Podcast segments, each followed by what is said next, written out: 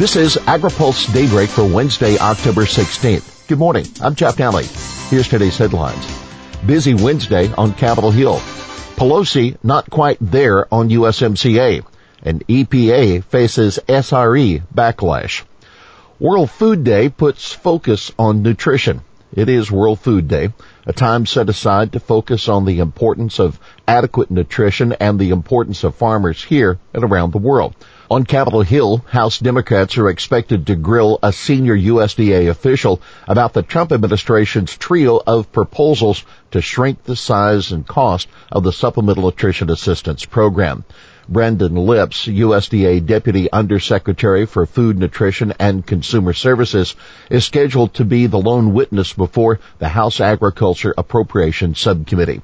One subcommittee member especially worth watching today, that Connecticut Democrat Rosa DeLauro, a fierce critic of USDA who has already announced she wants to succeed retiring Appropriations Chairwoman Nita Lowey. Elsewhere, the World Food Prize Symposium gets started in Des Moines today. Several reports are being released in conjunction with it.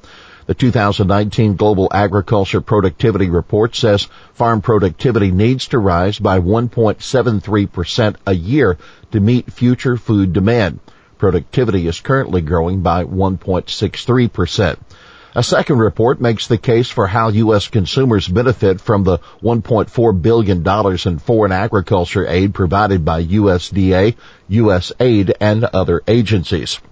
Among the U.S. benefits, USAID prevents the spread of disease and toxins and reduces international migration. American consumers also get access to tropical foods and off-season fruits and vegetables produced in developing countries. Pelosi still not ready to support USMCA. House Speaker Nancy Pelosi said last night she still does not have enough assurances from the Trump administration that it will be able to enforce the labor and environmental provisions that Mexico agreed to under the U.S.-Mexico-Canada agreement all through the break and continuing this week, we've been working on the USMCA and we hope to be on a path to yes, she said. We're still waiting for assurances about enforceability because you can have all the good provisions in the world, but if you can't enforce them, you're just having a conversation. EPA gears up for biofuel oil backlash on SRE proposal. No one was happy with EPA's proposed supplemental rule on calculating small refinery exemptions from the annual biofuel usage mandates. The proposed supplemental rule released yesterday would determine SREs in 2020 based on a three-year rolling average of relief recommended by the Department of Energy. Farm state lawmakers on both sides of the aisle were up in arms. This is different than what we expected based on our previous conversations with the administration, that Nebraska Republican Senator Deb Fischer in a statement. Congresswoman Cindy Axne, a Democrat representing Iowa's 3rd District, called EPA's move insulting, deeply disappointing, but unfortunately not surprising. Iowa corn, soybean, biodiesel, and ethanol groups are planning to hold a joint teleconference later this morning to share their concerns. Iowa Republican Senator Joni Ernst said she'll continue to hold EPA accountable and make sure Iowans' voices are being heard loud and clear. But the backlash didn't stop at biofuel. The oil industry chimed in too. The American Fuel and Petrochemical Manufacturers President and CEO Chet Thompson said EPA's proposed RFS adjustments would be a painful affront to U.S. refiners and the manufacturing workers the President promised to support. He added it would do nothing to address the real source of what he said currently ails the biofuel and agriculture industries, the trade war with China. Biotech Group awaits details of China deal. Biotech companies and the farmers who use their seed could be among the biggest winners from a tentative trade deal with China, assuming the agreement gets finalized the way the industry hopes. No details were released on exactly what China agreed to, but the U.S. has been pushing China for years to speed up its approval process for ag biotech traits. The basic problem is that China doesn't start their review until other countries have finished theirs. China's regulatory system is broken and the delays are costing U.S. farmers and the economy billions of dollars. So just fixing this issue would be a tremendous win. That the word of Andrew Cotter of the Biotechnology Innovation Organization.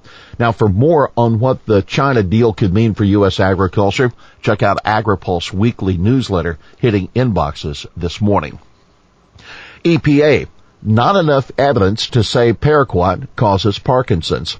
There isn't enough evidence to conclude paraquat causes Parkinson's disease, the Environmental Protection Agency said in a health effects assessment released yesterday. For occupational exposures, quote, there is limited but insufficient epidemiologic evidence of a clear associative or causal relationship, EPA said in the Human Health Effects document. The agency's draft ecological risk assessment identifies potential risk to mammals, birds, adult honeybees, terrestrial plants, and algae. EPA based its conclusion on Parkinson's on mixed findings in both the agriculture health study cohort and other study populations. These studies may all be subject to uncertainty due to limitations in their design, exposure assessment approach, and potential for bias. The Center for Biological Diversity swiftly criticized the Parkinson's conclusion.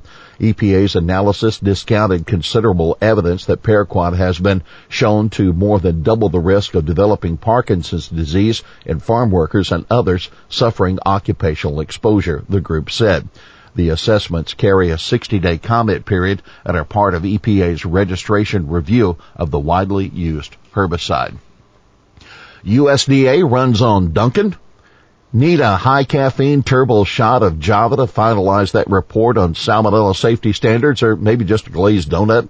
Well, the day is getting closer when USDA employees visiting lobbyists or foreign dignitaries will be able to grab a box of donut holes at a Dunkin' Donuts in USDA headquarters. Construction on the shop appears to be near complete in the basement of USDA's Whitten building, two floors below the Secretary's office. USDA and Dunkin' spokespersons haven't responded to questions about when the cafe will open. But anticipation is building in the Whitten building where employees recently lost a cafeteria that offered breakfast, lunch, coffee, and featured a salad bar. Some critics point to the irony of a donut shop at the department that sets national dietary guidelines. I'm not anti-donut. I'm just very pro-federal workers. That the word of former Deputy USDA Secretary Kathleen Merrigan, who led the Know Your Farmer, Know Your Food initiative at USDA during the Obama administration. Providing access to healthy food for USDA employees and visitors is the right thing to do. Here's today's He Said It. If this is confusing, I would suggest that's EPA's goal. The American Coalition for Ethanol CEO Brian Jennings said when referring to EPA's new supplemental proposal.